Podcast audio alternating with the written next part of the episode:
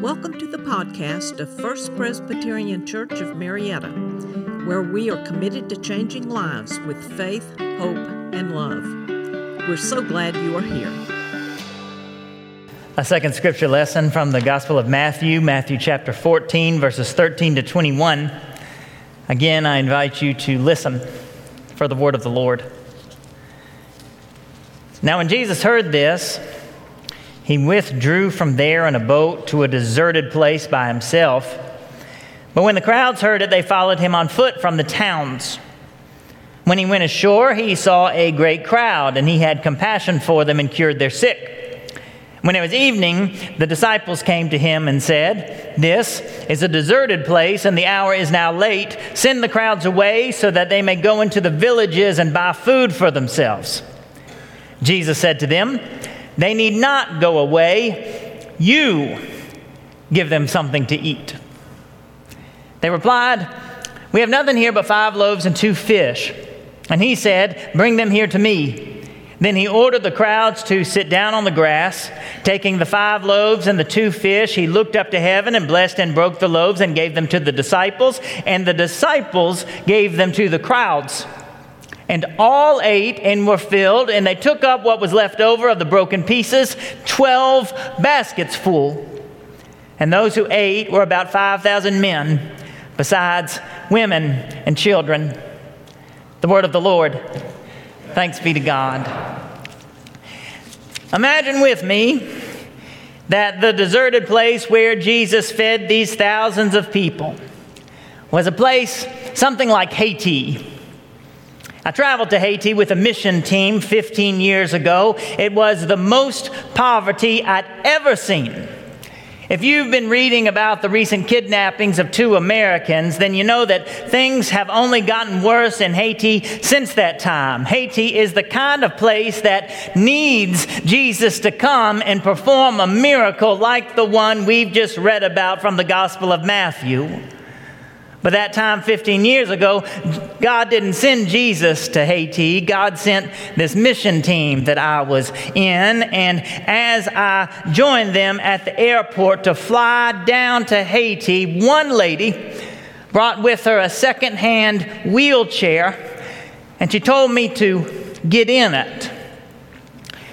I was to fake an injury so I could ride this wheelchair onto the airplane. This didn't sound like a good idea to me, and I didn't understand why she was asking me to do it, but I did it anyway. I rode this wheelchair into the airport, and I remember wheeling up to the first security checkpoint, wondering if my next step on this journey was going to be Guantanamo Bay, Cuba. They just wheeled me right through, however, and pushed me to my seat it wasn't until the next day that I understood why Jane, the mission committee chair, asked me to do this. The day after we landed, we drove out to a small village, and up rode a man being pushed in a wheelbarrow. When he saw this wheelchair that I'd smuggled into his home country, he smiled from ear to ear, and seeing the look on his face, I would have become a professional wheelchair smuggler right then if I'd been asked to. What I'm trying to say is that the world is a broken place. And when the people were hungry, and the disciples were not sure what to do about it, Jesus said to the disciples, You give them something to eat. Jesus was with them as he is with us. So let us be aware that God does miraculous things through normal people just like you and me. When God told Moses basically the same thing Jesus told the disciples, the power of God was unleashed upon the earth. I will send you to Pharaoh, God said to Moses.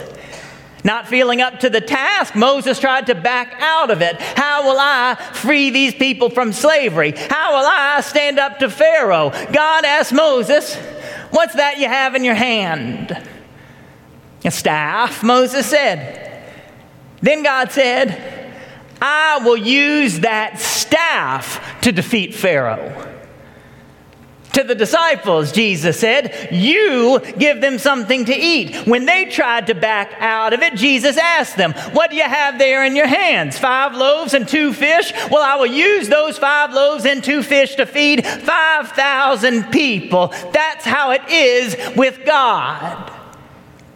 God takes who we are and what we have in our hands to change the world.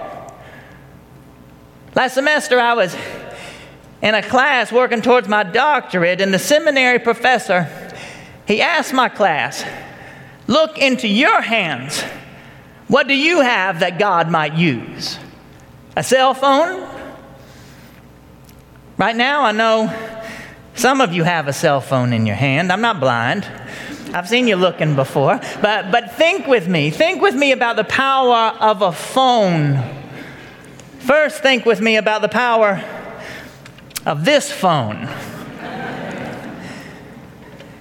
My friend Ken Miner, who has saved this church who knows how much money by rewiring light fixtures and replacing old light bulbs with LEDs.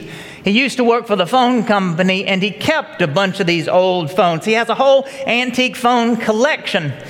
And likely, he thinks, this was the model that Dr. Patton used in the pulpit of our sanctuary when telephones first came to Marietta, Georgia back in 1898.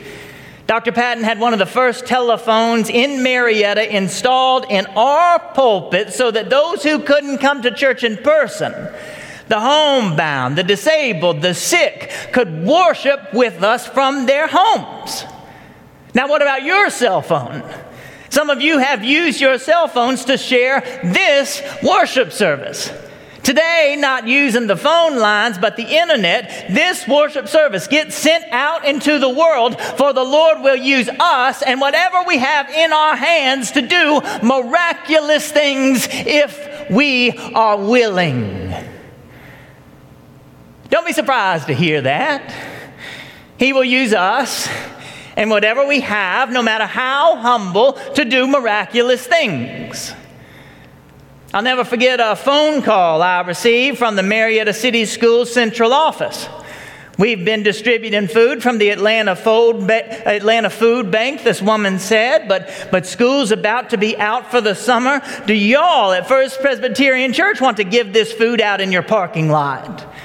That happened three years ago. Since then, every Tuesday, more than 250 cars have lined up in our parking lot to receive a meal box of produce and canned goods. We have distributed first hundreds, then thousands, then millions of meals out of our parking lot. Taking the five loaves and the two fish, and looking up to heaven, he gave thanks and broke the loaves then fed 5,000 men, not counting the women and the children, and managed to have 12 full baskets left over. That is the power of God at work in people, in people like us. Yet we, we don't always see ourselves as powerful. So Moses was afraid. The disciples were anxious. I get that. Life is a little bit easier if there is nothing that we can do about the suffering in the world. If there's nothing that we can do about the suffering in the world, then we don't have to step out in faith to answer the call. But, my friends, I'm telling you right now, we are strong enough to change the world when God works through us. So remember what happened when the disciples answered the call of Jesus, who said to them, You give them something to eat. Remember what happened to Moses when he dared to answer God's call. Remember that when your children or your grandchildren say to you, I just can't do it, and so I quit. I'm now at the point in parenting our children that our two daughters are sometimes better at me than at stuff. When we play basketball, Cece beats me in basketball every time we play. She's 12 years old, and I stopped taking it easy on her last year. Last year, if she pulled up too close to me for a shot, I'd knock the ball right out of her hands. If she dribbled in front of me, I'd steal the ball. I, I stopped taking it easy on her. It might sound mean, but I was just trying to win somehow. Y'all, last week she beat me 10 to 2 in the first game. Then she beat me by an even wider margin twice after that and I'm, I'm still sort of good. I can still kind of run. But this is what I wonder Does Cece have any idea how good she is? I don't think that any of us do. Yet the world changes when we live so that God can use us. The world changes when we are bold to believe that God might do something miraculous through even me, through even you, if we live so that God can use us anytime, Lord, anywhere. Cindy Etheridge uh, told me the most wonderful story last week. You might know that she cracked a bone in her jaw. Her husband Charlie took her straight to the ER. And after all day in the ER, she was finally taken to a room with a roommate. Do you know that feeling? You've been in the ER all day waiting, and then they finally take you to a room, and, and there you see another bed and another person. How you to get any rest? Cindy was initially disappointed to have a roommate, but she got to know this woman. She learned that her roommate was in worse shape than she was in. After talking and getting to know each other, Cindy mustered up the courage to ask this woman if she would like to pray. Do you know what that feels like?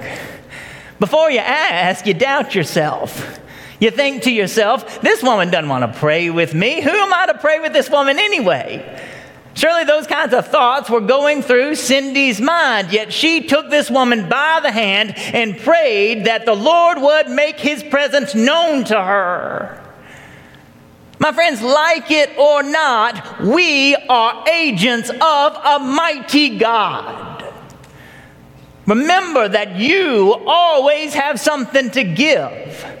Remember that God moves through you. God moves through us. God moved through the disciples who gave the people something to eat. And when we find a way to be of service, when we dare to serve the Lord, when we dare to answer his call, the world changes. And so do we. In the words of that great Presbyterian minister, Mr. Rogers,